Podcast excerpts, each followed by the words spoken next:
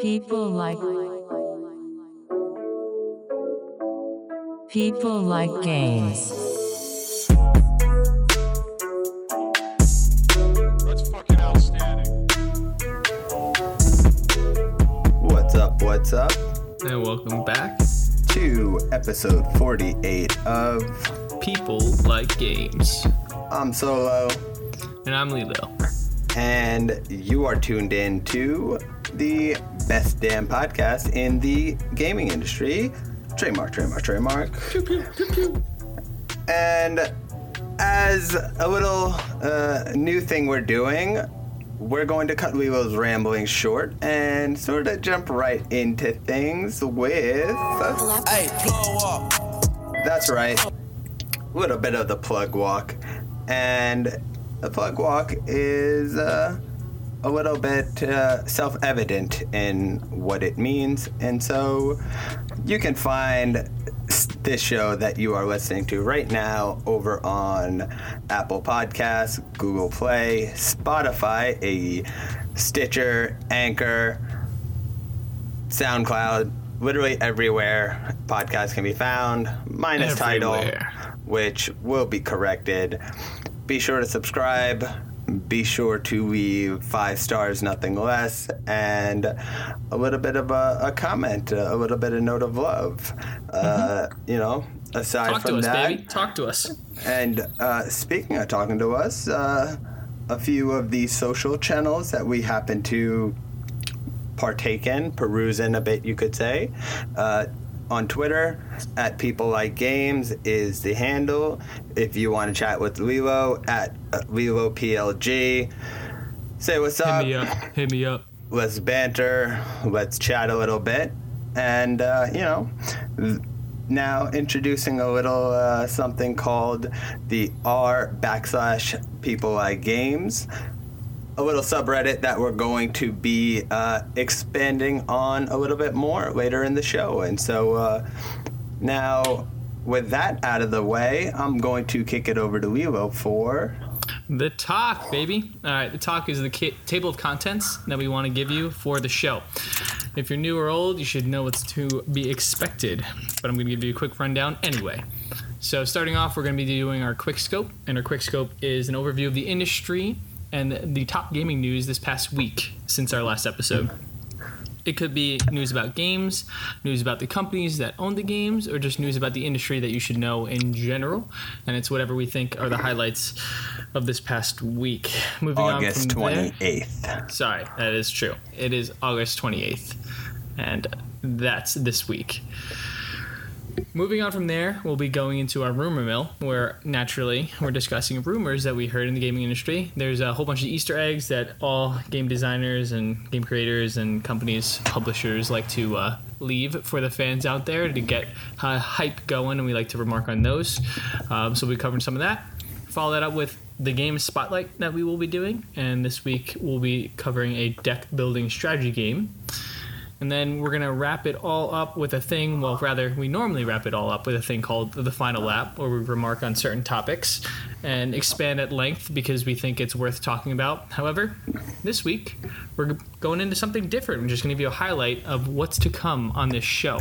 So be sure to tune in for the final lap so you can get a view of our future. All right. So without further ado, let's just roll it straight into Quickscope.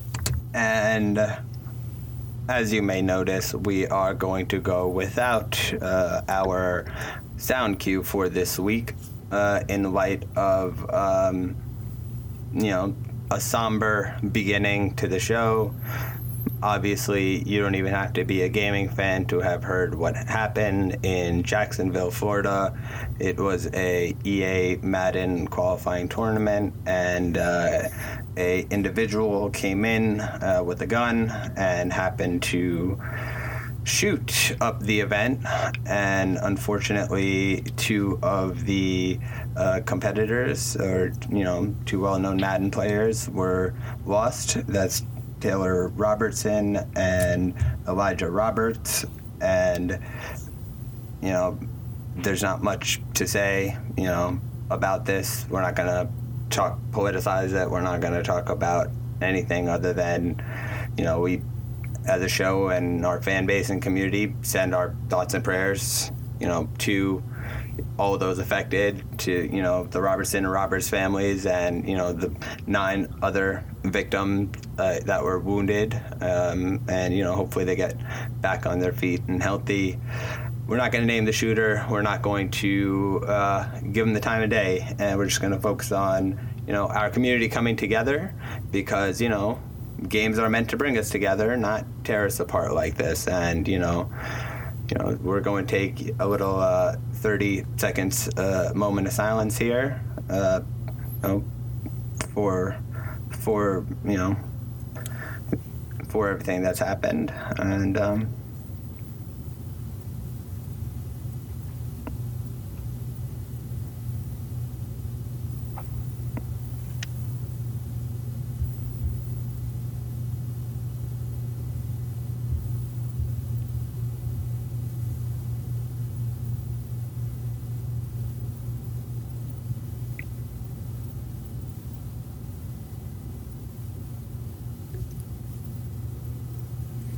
Uh, and uh, well, so now we're going to uh, continue on with the show as if uh, all things were normal because we cannot allow fear to be the ruling factors in our lives, and uh, it's uh, resilience and uh, continuance that's necessary in these times. So now love.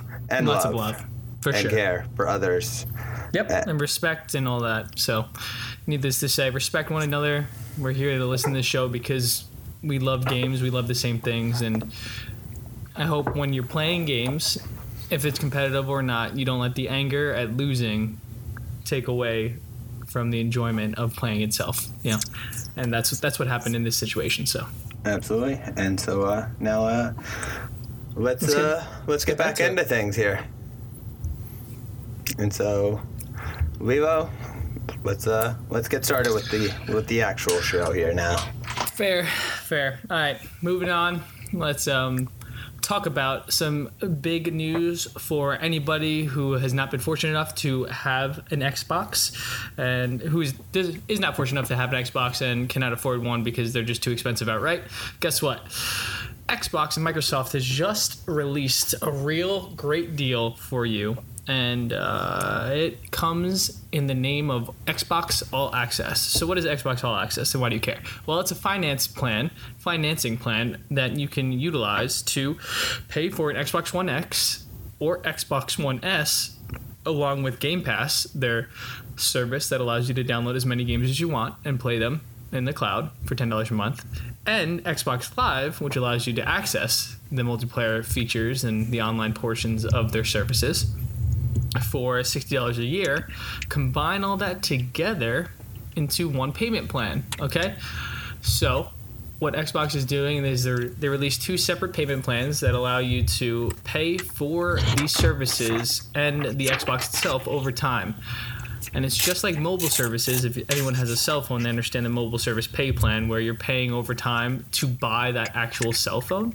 Well, you're paying over time, over 24 months, to buy that actual Xbox. So the two plans are an Xbox One X will retail at $35 per month, which is $840 over 24 months or two years. You get two 12 month Xbox Live subscriptions and games with gold, plus Game Pass, which retails for a total of 860 bucks.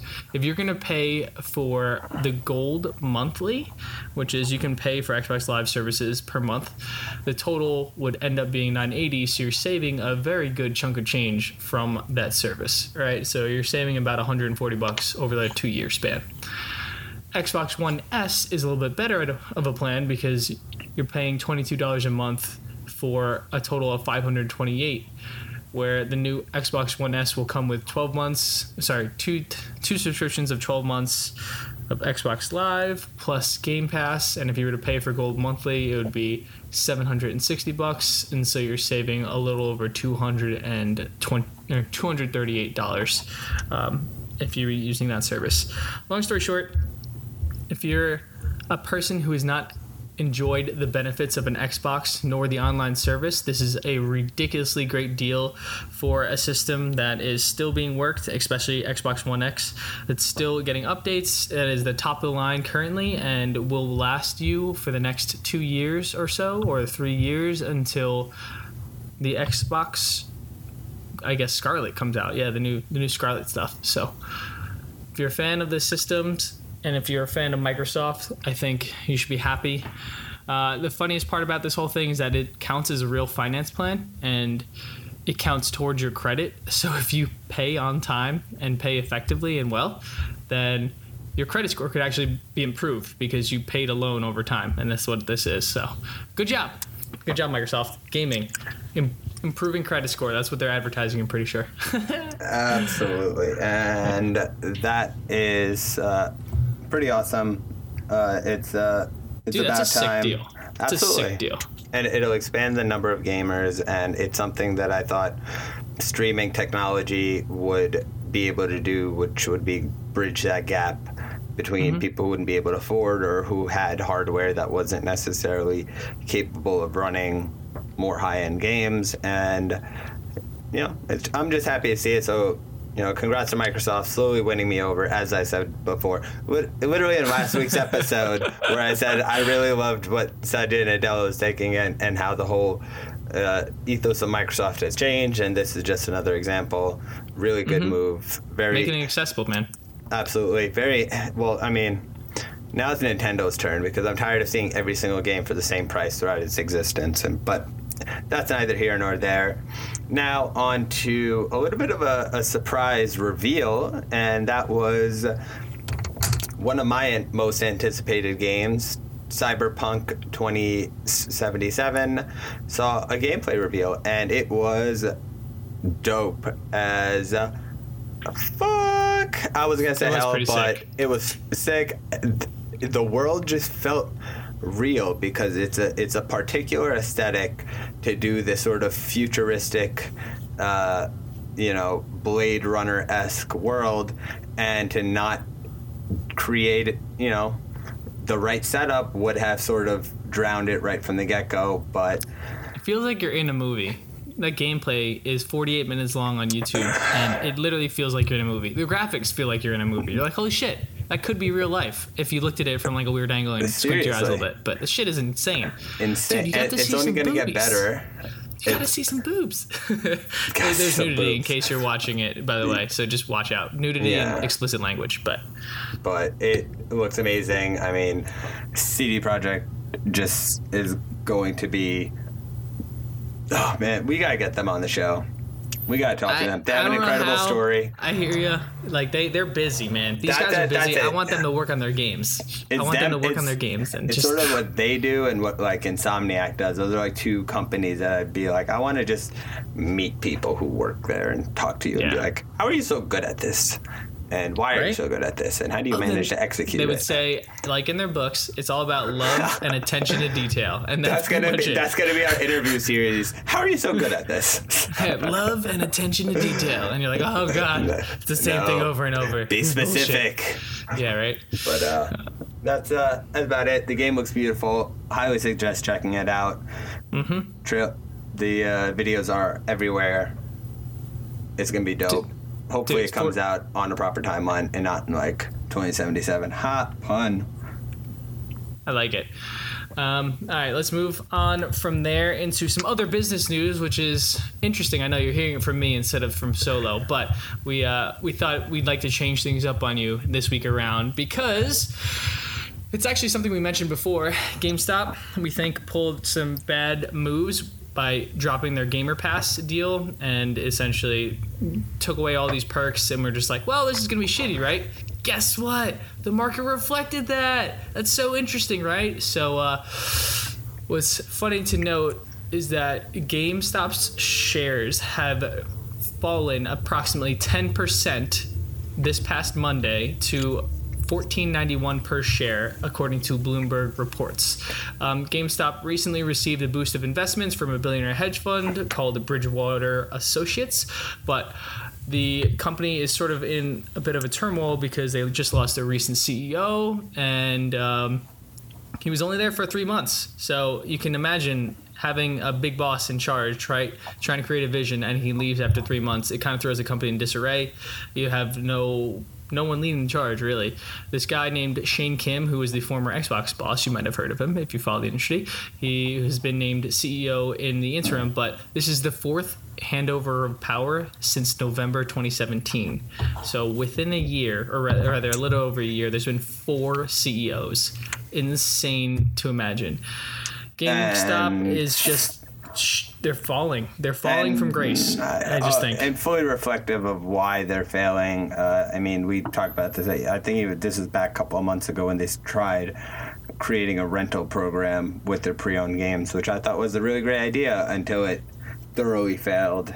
But you know, having that many I mean, that's- that CEOs not maintaining a vision, people, there's it's just a mess Yeah. over there. It's Mm-hmm. something we we already know, and it's you know when in the future we're going to do, as Leaf said, the segment of the PLG game store and what we think would be required to create a viable model because it's always easy to see and criticize a failing business but it's a bit more difficult to be like what would be solutions What would you do? Granted, Exactly. We have to acknowledge in the beginning will be pat sorry intellectual property rights for every episode. That way, if anyone steals your idea, guess what? It was our idea first. Yeah, so you're gonna exactly. have to Just- come we'll through just us. charge you a consult. We're gonna hit you, we're gonna hit you up like with Drake, like Drake with the fucking invoice for marketing fees, fees. Consulting fees, baby. But uh, yeah, whatever. GameStop, it's been real. It's been nice knowing you, but as is uh, uh, things uh, that have happened before, when Solo predicts, Solo is uh, usually pretty accurate. I'm gonna hit myself with the on fire because bullshit. without further ado, we're gonna jump into our next story, and Oh, that is uh, the Overwatch League. Uh, Overwatch League, excuse me. Uh, Jesus, Overwatch. doesn't even know what he's I'm talking so, about. I'm I just so excited about being right again, as usual. That I had to jump Uh, in. But uh-huh. that's uh, Overwatch uh, and Heroes of Storm have removed paid loot boxes and chests from their games in Belgium because, as we've covered on the show, uh, in a little segment called Solo Toots His Own Horn, which I, I'm so happy that was in its own segment and just had its own definitive place in me being right because next story, I'm also right. So shame on me, really, for not having a sound cue to continually do this. But regardless, Shake they had That's all I'm doing. to comply with the Belgian uh, Gaming Commission's declaration that loot boxes were illegal uh, in their country because of the ability to transfer it, and that it basically violated gambling regulations. To see that, you know, it, Valve was the first one to do it with Counter Strike, and now having them do it. Not to mention our uh, next little article, which ties into it because it's also in Belgium, and there's no reason for me to introduce it as its own story, and that is that NBA 2K has also disabled premium currency card packs from their games in Belgium for the same damn reason because like I had said for quite a long time the failure of the ESA and the ESRB to create a self-regulation mechanism for loot boxes and gambling in gaming was going to come back to bite them and by giving the game publishers only six weeks i believe was the timeline to come up mm-hmm. with corrections i thought that was a, a good middle finger and i also said europe is not america europe will come down on them and they did it with Google. They did it with Right. Facebook. They are very strict. They the biggest sort of alteration in data privacy rights was through a EU measure, not through a US measure. And so, seeing this, I would not be surprised if we saw this again happen in a few other countries, and then inevitably find its way to the EU. In which case, unless they create a better revenue model, they are liable to have this entire business model banned in certain parts of the world. So hopefully that happens. I I'm not going to go as far as to say that will happen. I'm sure by the time that it hits up the chain enough to be discussed over the continent, it's going to end up as altered versions of what we are familiar with, but Just like Battlefront. just like Battlefront. And again, uh, the only thing that we can take from this is that the only way to fix this is to, you know, be responsible with your purchasing. Just don't pay into a system that you find unfair, and then soon enough, they'll be required to change it. But It's on the consumers, man. It's on the consumers, but we're also we're dumb. yeah, so we're dumb. It is what it is. They'll keep it'll keep happening. But shout out to uh, shout out to the Belgians laying down Right. laying down them waffles. Laying down them hard Want some waffles. pancakes, bitches? Not pancakes, waffles, but I like it. Um, all right, moving on to a decision that is not dumb and that I think is very smart. Uh, I'm going to be talking a little bit about Dota 2 International and where it's going to be taking place in 2019. Now, we spoke about uh, Dota 2, I did rather at length, last week in episode 47, and I spoke about how the International, which is their tournament hosted every year, featuring the top 18 teams in the Dota League, play for a large, large sum of money, and essentially spoke about how they got that money. Go back to episode 47 if you want to know how.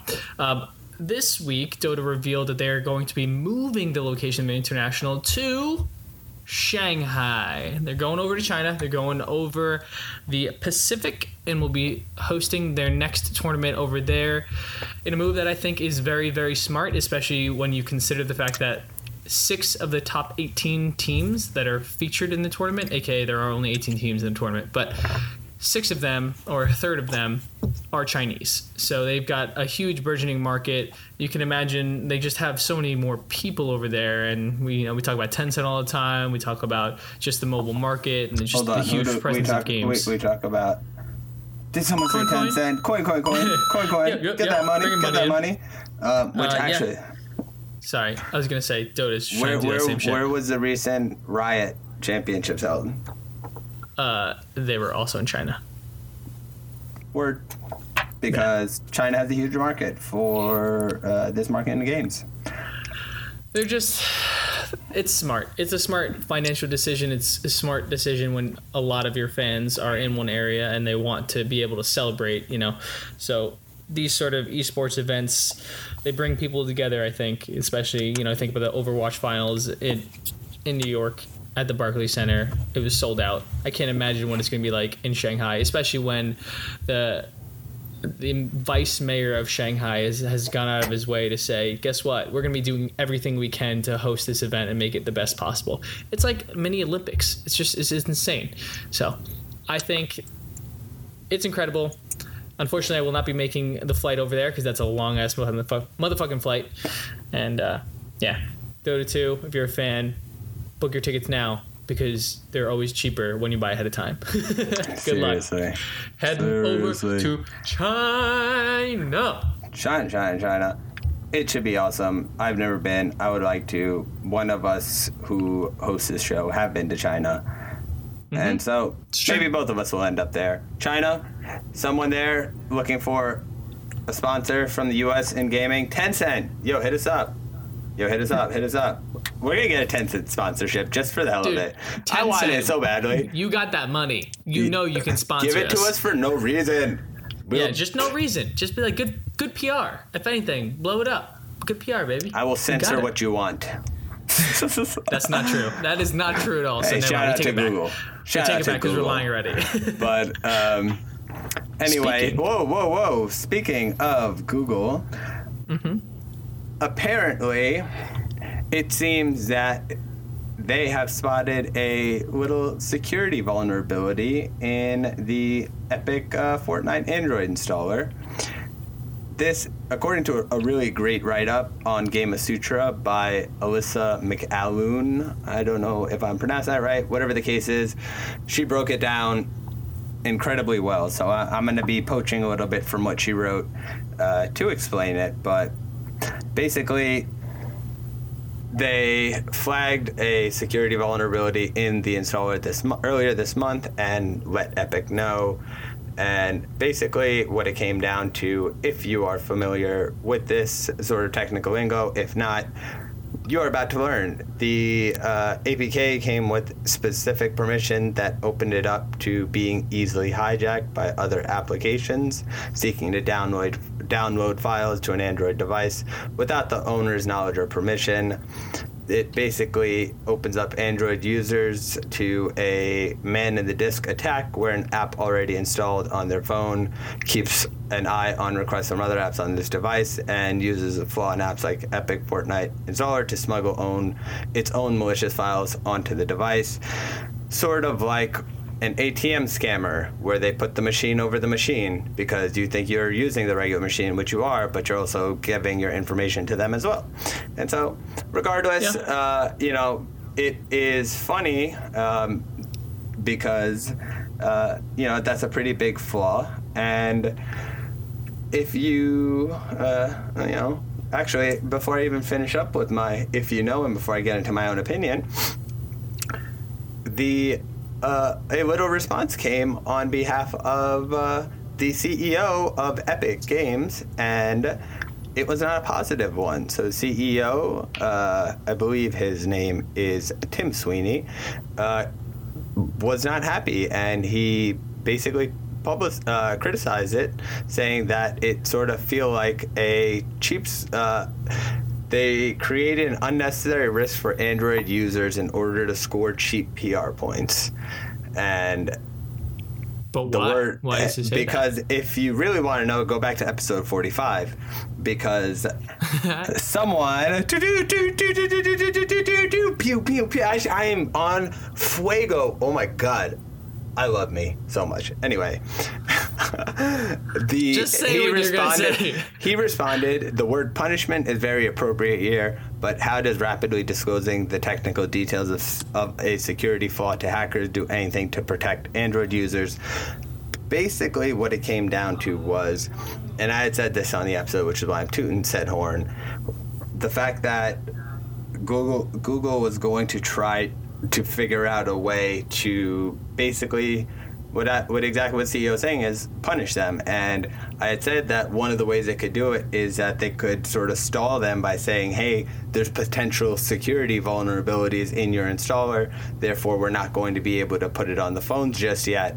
That was something that now is happening the fact that they were sort of civil about it in terms of actually allowing it to get fixed, but then going behind them and publicizing it is not surprising to me whatsoever. Um, Google is not the do no evil, don't be evil Google of the 2000s. It's now corporate entity that Hey, does. they, they still did the right thing on paper. They just released the information after seven days, whereas Epic, Epic apparently was adhering to a standard where any security flaws get released after 90 days. So that's it's a big just, difference. It's just just- unnecessary that they, they would roll out the flaw. They would they would basically release that information until Epic was able to confirm that you know a strong enough percentage of its users had downloaded the update to potentially block that issue. Hey, that's legalese. That's it right there. I, they both said they adhere to policies, and Epic's policy did not agree with Google's, which is why they're at ends. Yeah, legal, in legalese, just- I feel like Google would be responsible for basically pu- putting out a flare, being like, "Hey, hey, we're vulnerable. Get us, get us." Oh wait, oh wait, you to quote to quote a political candidate, if there were any emails out there, the hackers could get them.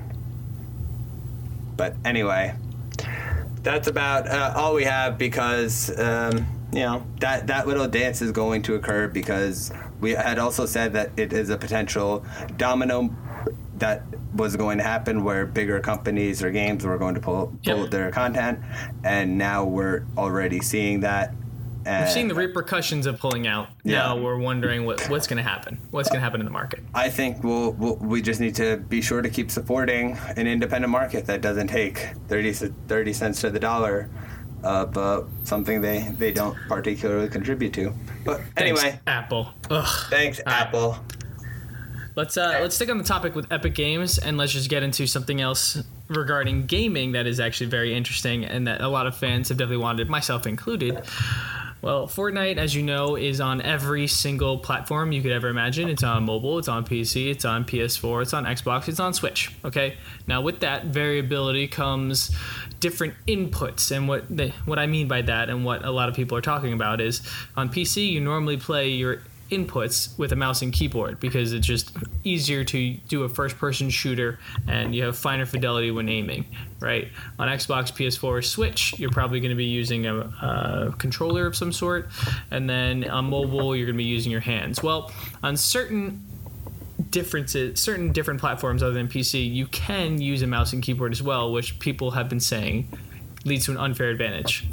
Fortnite is now going to implement input based matchmaking. And that means that it will detect, your system will detect whether or not you're using a mouse and keyboard and pair you up with other people who are using mouse and keyboard, mainly PC players. Okay, so if you're on the Switch and you somehow hooked up a Bluetooth connector, which is possible, to your mouse and keyboard to utilize and try to get an advantage over people who have aim assist and it struggle to turn around, which has been myself, and use it to build super quickly and super rapidly that normal people can't do on the Switch you're going to be caught and paired up with PC players who have mu- much more robust graphics and smoother frame rates and who are going to crush you.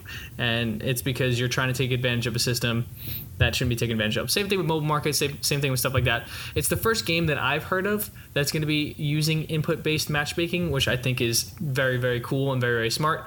But um, this is also just to, to say it's always going to be overridden by you playing up, meaning if you're on Switch and you're matched up because you can crossplay, you're matched up with a person on PC. That person on Switch is automatically going to be playing with PC players anyway. So you play up regardless, but now they're also introducing another characterization of inputs and whatever you're using.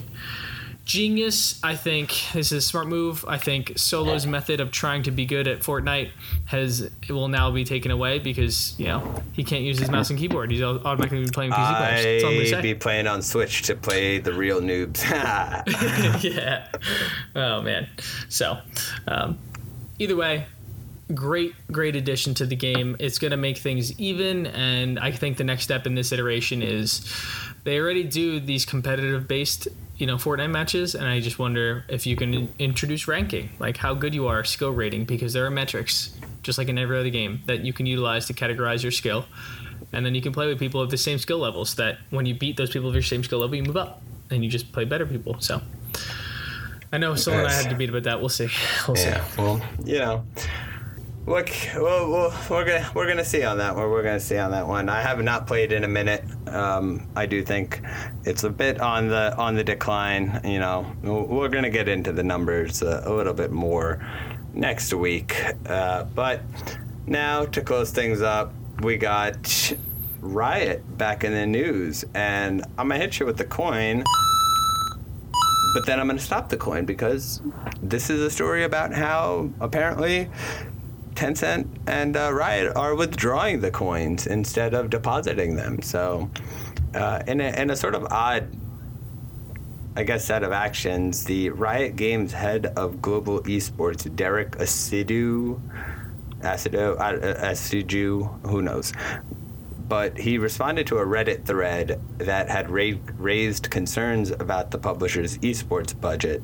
And, you know, it, he, he wrote instead of making esports happen and be awesome, we also want to focus on making this a financially sustainable endeavor that can last for decades or more. And he also noted that it's a long way from breaking even, and they were attempting to cut costs in the short term, such as reducing travel expenses for the broadcast team and implementing strategies to increase revenue.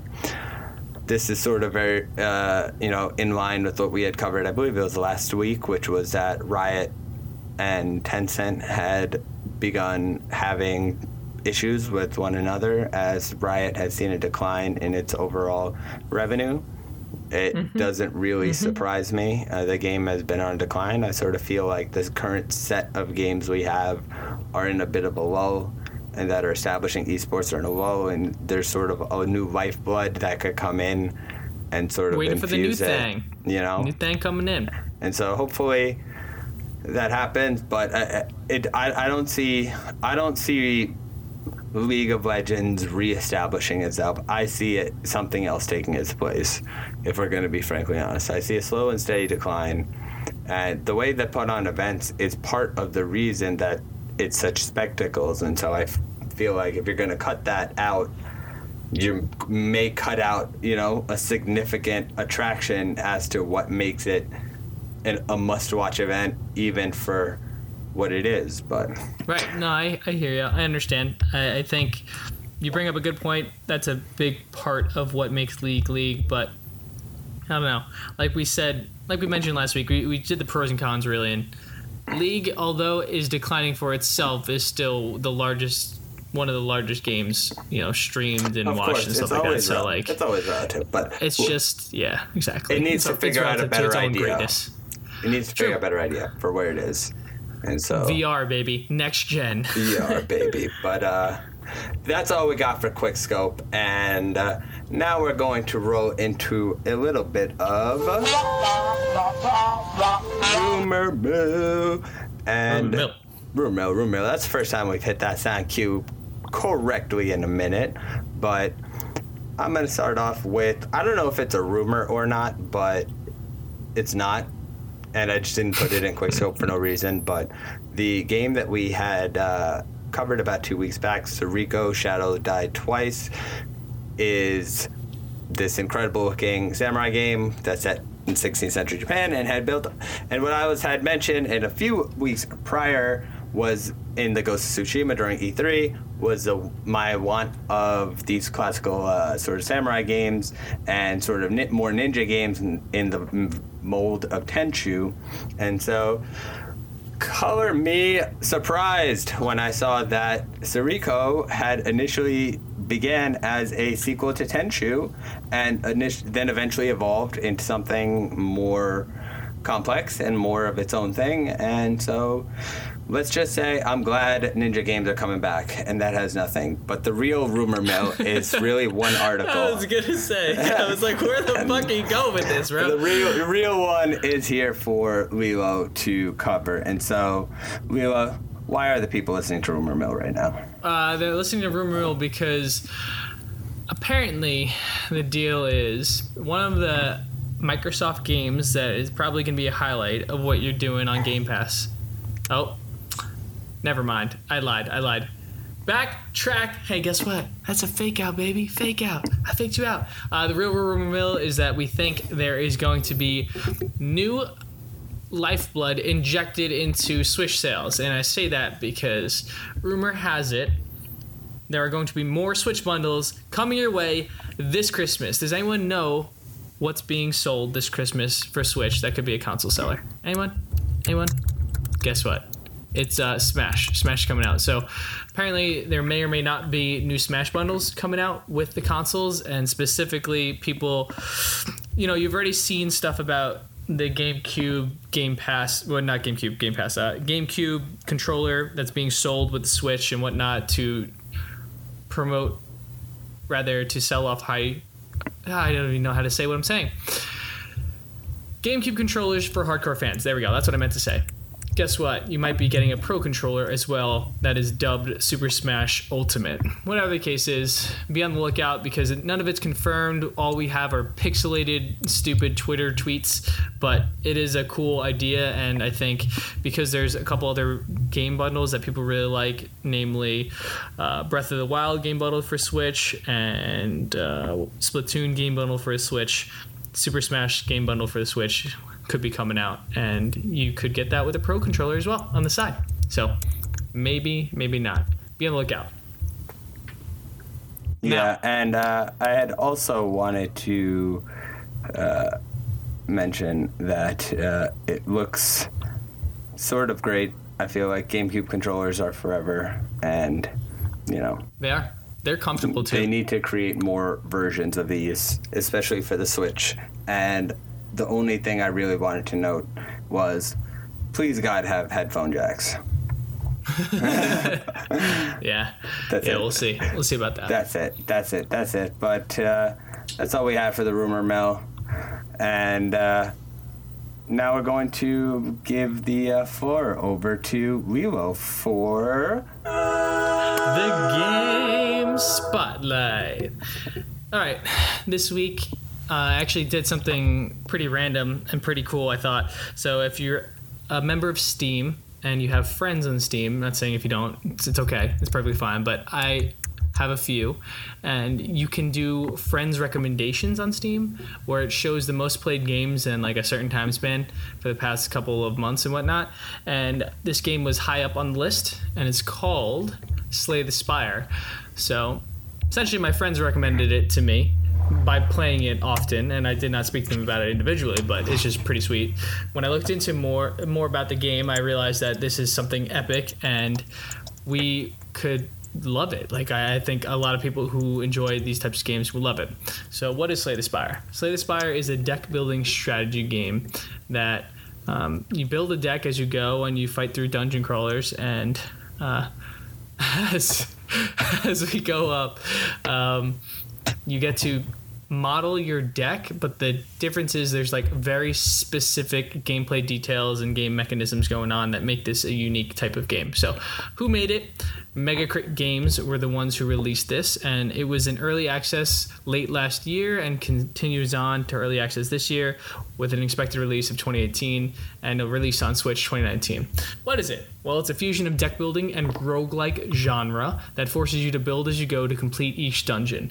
What is roguelike? I actually had to look this up myself. I've played games like this, I just didn't know there's a term for it. What is So- roguelike?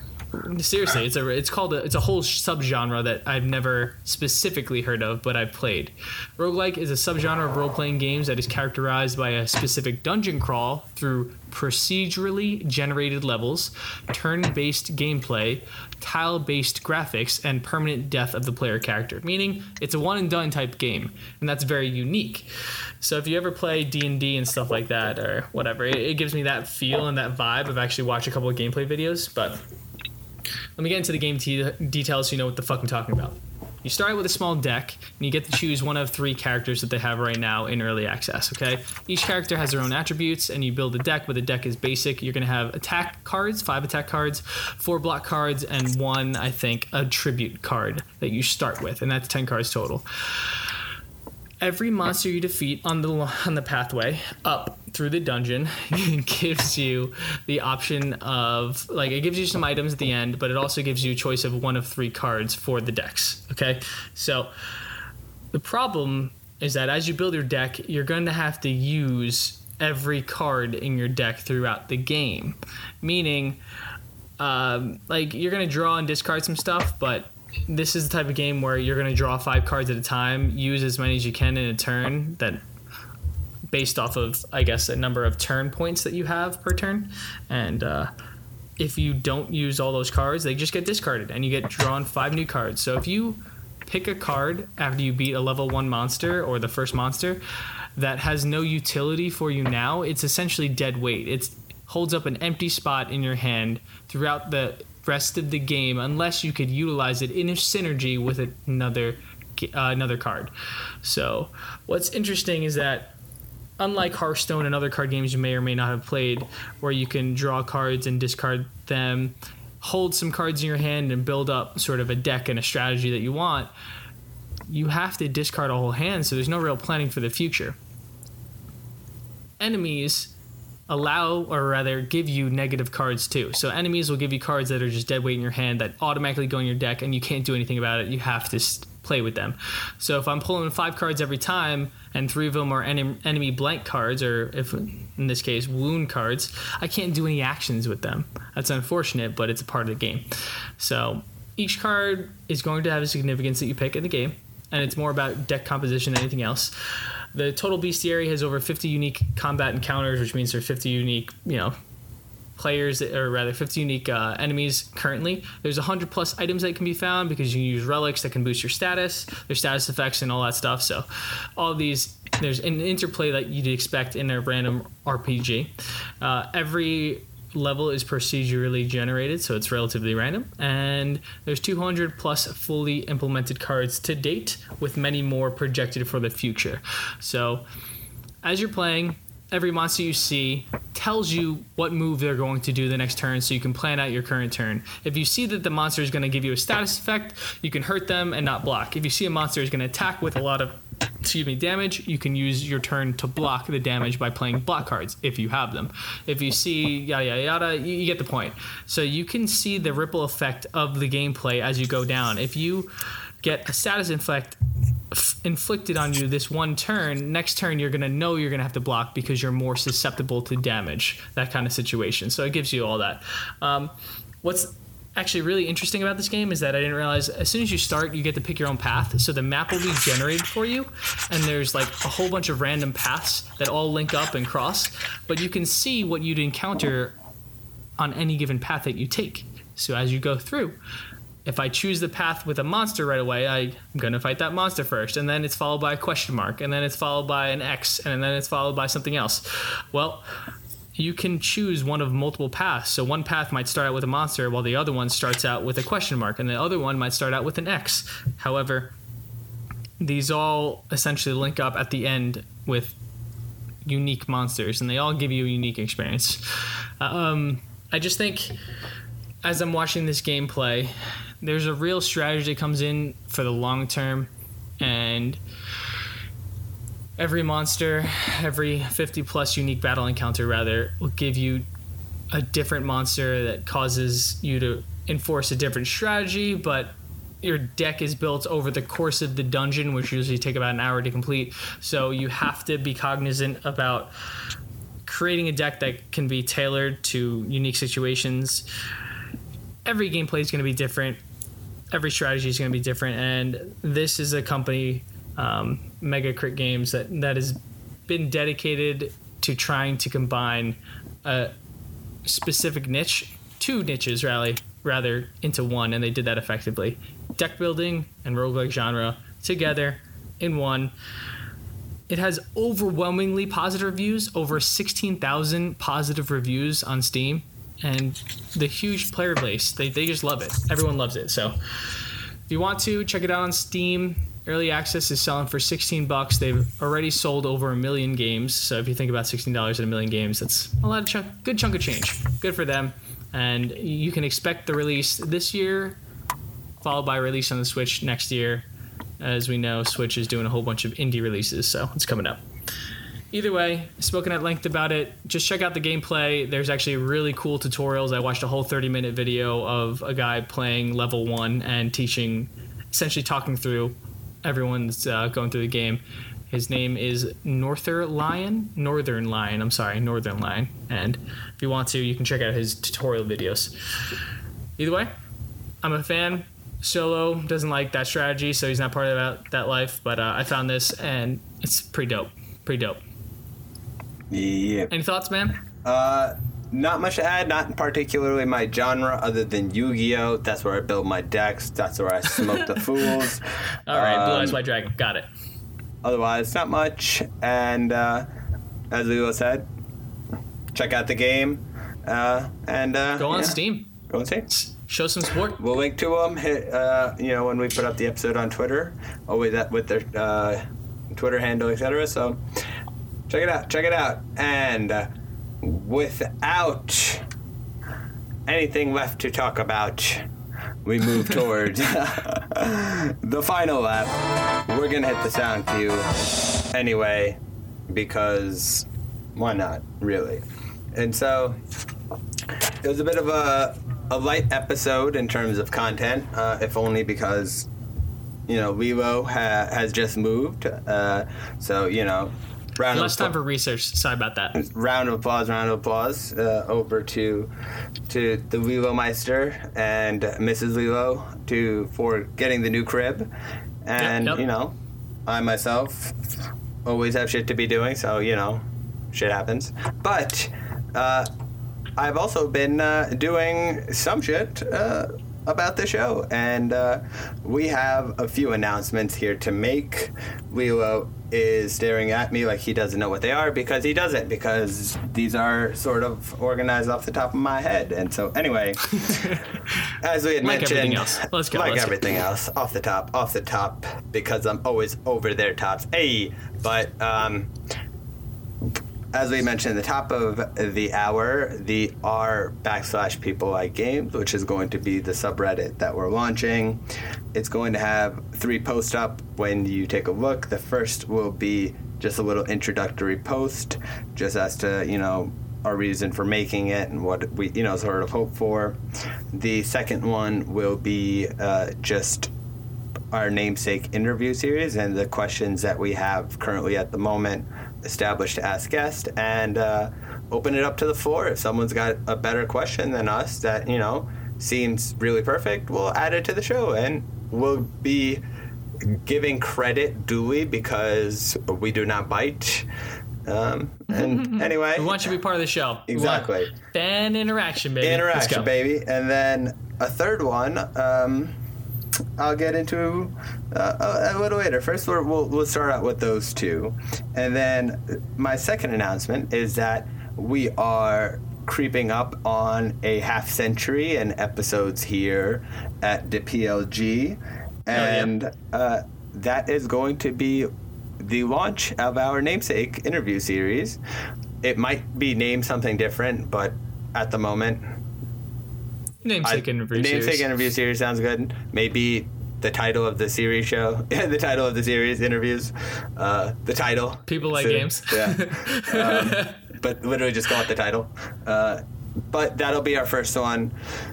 It'll be pretty cool. The audio will be well, and uh, so that'll take a bit. So that's that's in about two weeks, uh, if that's not self-evident from the fact this is episode 48. Um, then a more near-term future uh, announcement for next week. Lilo is going to be somewhere that is not in front of his microphone on Business trips, business trips, business, business trips, business trips. Paying rent, paying rent, paying rent. and he is uh, Pretty much. not going to be with us uh, for the usual schedule day, but instead we're going to, uh, you know, have me do quick scope on the usual day just so we can keep up to date. But Lilo will be joining us anyway for his usual game spotlight and final lap segments, and maybe and the rumor mill. Maybe we'll figure something else out. Maybe we might even introduce something a little bit lazier for the week. While we focus on the 50th episode, so we'll give you guys like a throwaway yep, cut. yep. But anyway, that's that for next week. And lastly, uh, coming up in September, we have a few content announcements for one. So, for se- the third week of September, the specific date being the uh, 19th of September, we are going to be introducing two new segments.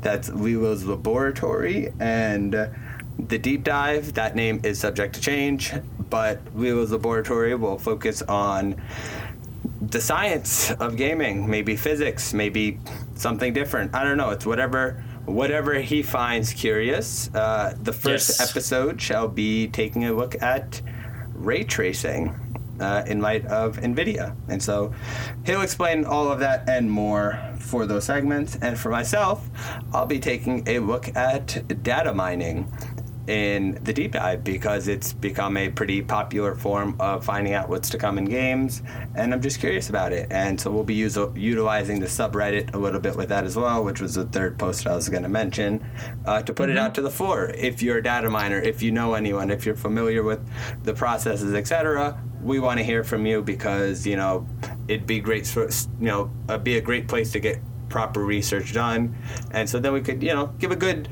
actually present it in an informed manner because i don't like to half-ass uh, informed shit and lastly for September, the week of September 26th, the last episode of September, we shall be rerunning the PLG book club with Yep, yep, yep. book number two. Give him the title and then take it home for us, Lilo. Yeah. So we're gonna be covering console wars. All right. And this game it takes over, um, rather not takes over, but discusses the history of Sega and Nintendo in an age where video games were popping and starting, and arcades were booming.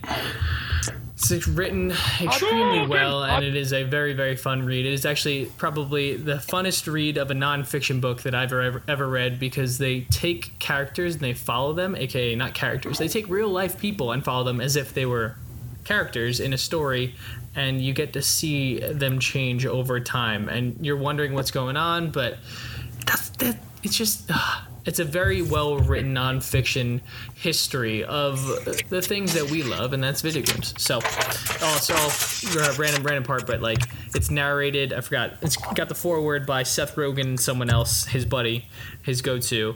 Uh, I forgot who it was, but it's just funny to see the back and forth between um, these other individuals that you know through movies and stuff like that. Remark about games. So that's pretty cool too.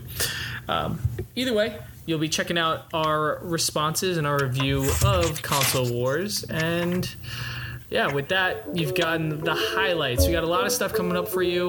We've been working on this for a while now, and it's been essentially months in the works. So I hope you're happy about what you heard, and I hope you tune in these next couple weeks. Sol and I are eagerly awaiting to hear your opinions and also really just to present the content that we love so much. So be on the lookout for the interviews, be on the lookout for the deep dives and the laboratories, the science physics, be on the lookout for um, just, just subreddit everything- be on the be on the look for a new look hey that will That's become also very self-evident applicable. Yeah, that's very applicable. So And be on on the lookout for a new look. yeah it's the new PLG wave come at ya. all right that's a perfect way to end it lilo Yep. been a Uh, without further ado, we hope you guys enjoyed this episode, and we will catch up with you next week. All right. peace Later.